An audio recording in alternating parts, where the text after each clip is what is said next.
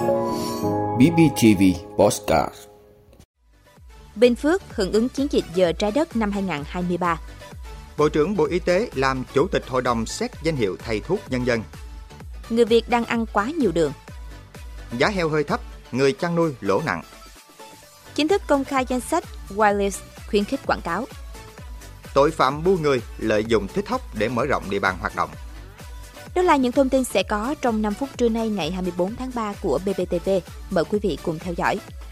Thưa quý vị, Ủy ban Nhân dân tỉnh Bình Phước vừa có văn bản số 703 gửi các sở ban ngành, Ủy ban Nhân dân các huyện, thị xã, thành phố và công ty Điện lực Bình Phước về việc phối hợp tổ chức các hoạt động hưởng ứng chiến dịch giờ trái đất năm 2023. Theo đó, chiến dịch giờ trái đất năm 2023 sẽ diễn ra từ 20 giờ 30 phút đến 21 giờ 30 phút ngày 25 tháng 3 năm 2023. Ủy ban nhân dân tỉnh đề nghị các sở ban ngành đoàn thể của tỉnh, Ủy ban nhân dân các huyện thị xã thành phố và công ty điện lực Bình Phước quan tâm chỉ đạo hướng dẫn, phối hợp tổ chức thực hiện các hoạt động hưởng ứng giờ trái đất năm 2023 với các nội dung chủ yếu như tuyên truyền vận động gia đình người thân thực hiện tắt toàn bộ đèn các thiết bị điện không cần thiết của cơ quan gia đình vào thời gian diễn ra sự kiện giờ trái đất từ 20 giờ 30 phút đến 21 giờ 30 phút thứ bảy ngày 25 tháng 3 năm 2023 xây dựng phương án tiết giảm công suất sử dụng điện, đặc biệt tại các khu vực công cộng, khu vui chơi giải trí, đèn trang trí, đảm bảo an toàn cho người, thiết bị và hệ thống lưới điện, đồng thời ưu tiên cấp điện ổn định cho hệ thống chiếu sáng, tín hiệu đèn giao thông, đảm bảo an toàn trong suốt thời gian diễn ra chiến dịch. Hoạt động này kêu gọi sự tự nguyện tham gia của các tổ chức cá nhân cùng nhau hành động để mang đến sự thay đổi cho môi trường, góp phần thực hiện thành công mục tiêu nâng cao ý thức tiết kiệm điện và bảo vệ môi trường trong toàn xã hội, góp phần thúc đẩy việc thực thi luật sử dụng năng lượng tiết kiệm và hiệu quả trên địa bàn tỉnh.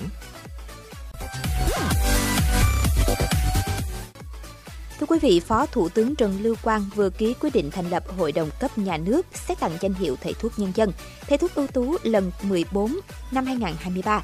Hội đồng gồm 19 thành viên do Bộ trưởng Bộ Y tế Đào Hồng Lan làm chủ tịch.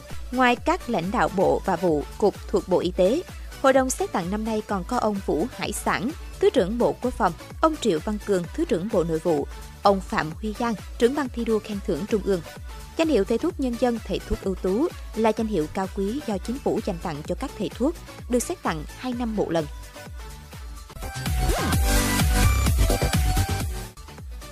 Thưa quý vị, tiêu thụ đường ở Việt Nam đang ở mức cao. Ở châu Á, người Việt dùng đường nhiều hơn người Trung Quốc, Philippines. Từ năm 2002 đến năm 2016, tiêu thụ đồ uống có đường tăng 7 lần, chủ yếu là gia tăng tiêu thụ số lượng trà uống sẵn và đồ uống có ga. Từ năm 2013 đến năm 2020, tiêu thụ nước ngọt nói chung tăng và đang ở mức sắp xỉ 70 lít một người một năm.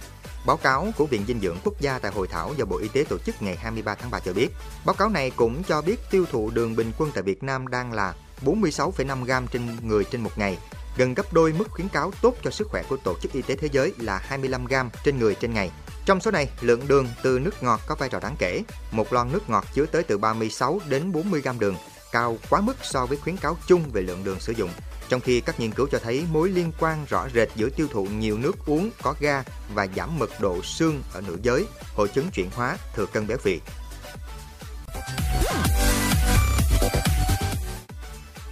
Thưa quý vị, giá heo hơi tiếp tục duy trì ở mức thấp, chỉ xung quanh giá 50.000 đồng 1 kg. Với mức giá này, người chăn nuôi đang thua lỗ nặng. Để tránh dẫn đến nguy cơ khủng hoảng trong chăn nuôi, các hiệp hội ngành hàng đã có những kiến nghị giảm thuế nhập khẩu khô đầu tương để hỗ trợ ngành chăn nuôi đang hết sức khó khăn.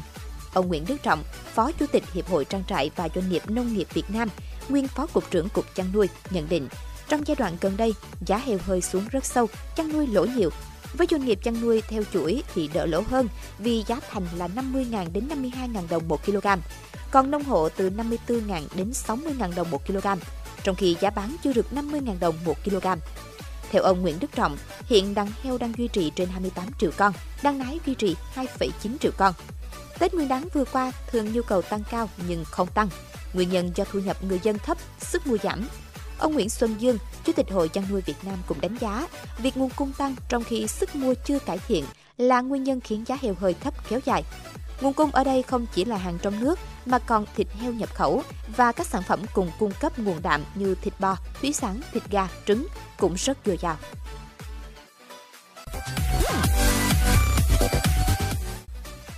Thưa quý vị, Bộ Thông tin và Truyền thông vừa công khai danh sách nội dung đã được xác thực trên mạng Whitelist gồm các cơ quan báo chí, mạng xã hội nhằm mục đích sử dụng cho hoạt động quảng cáo. Đây là những tờ báo, tạp chí, trang thông tin điện tử tổng hợp, mạng xã hội có đầy đủ thông tin về cơ quan cấp phép, số giấy phép, đơn vị được cấp phép, cơ quan chủ quản cũng như tên miền website.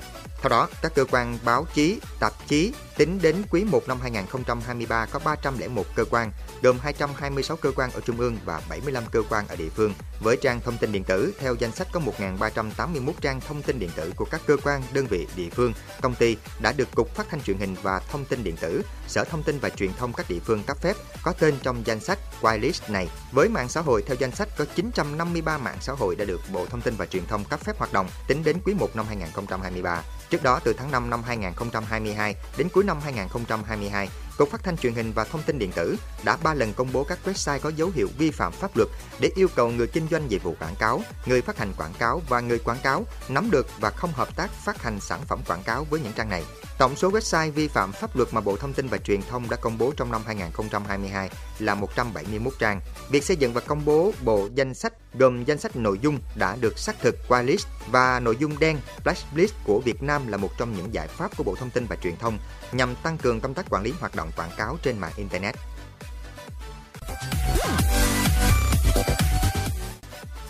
Thưa quý vị, lợi dụng ứng dụng chia sẻ video ngắn TikTok, nhiều tội phạm thành thạo công nghệ đang tìm cách mời chào, đưa người di cư vượt biên trái phép để tìm đến miền đất hứa. Theo báo cáo do Tổ chức Di cư Quốc tế IOM công bố hồi tháng 2 vừa qua, những đối tượng buôn người lợi dụng TikTok để quảng bá thông tin đã đưa nhiều trường hợp vượt biên trái phép. Báo cáo cũng cho rằng loại tội phạm này đã tiếp tay cho nhiều hành vi phạm pháp khác như bóc lột tình dục trẻ vị thành niên. Tổ chức trên đã khảo sát hơn 500 người di cư đang ở điểm trung chuyển, trong đó có gần 65% nói rằng đã sử dụng điện thoại thông minh và mạng Internet trong quá trình di cư trái phép. Bên cạnh đó, TikTok cũng được những người di cư sử dụng để chia sẻ với nhau về cách sống sót qua hành trình nguy hiểm đến nước Mỹ. Một trong những phương pháp nhanh nhất nhưng nguy hiểm nhất mà những kẻ buôn người sử dụng để vận chuyển người di cư là bằng đường bộ, thường là trong xe tải hoặc nhồi nhét vào thùng sau xe tải, đôi khi không có hệ thống thông gió. Theo IOM, hơn 7.600 người di cư đã thiệt mạng hoặc mất tích tại các nước châu Mỹ kể từ năm 2014. Trong đó, gần 1.000 người thiệt mạng là do tai nạn xe cộ hoặc do cách vận chuyển nguy hiểm. Cảm ơn quý vị đã luôn ủng hộ các chương trình của Đài Phát thanh truyền hình và báo Bình Phước. Nếu có nhu cầu đăng thông tin quảng cáo ra vặt, quý khách hàng vui lòng liên hệ phòng dịch vụ quảng cáo phát hành số điện thoại 02713 887065. BBTV, vì bạn, mỗi ngày.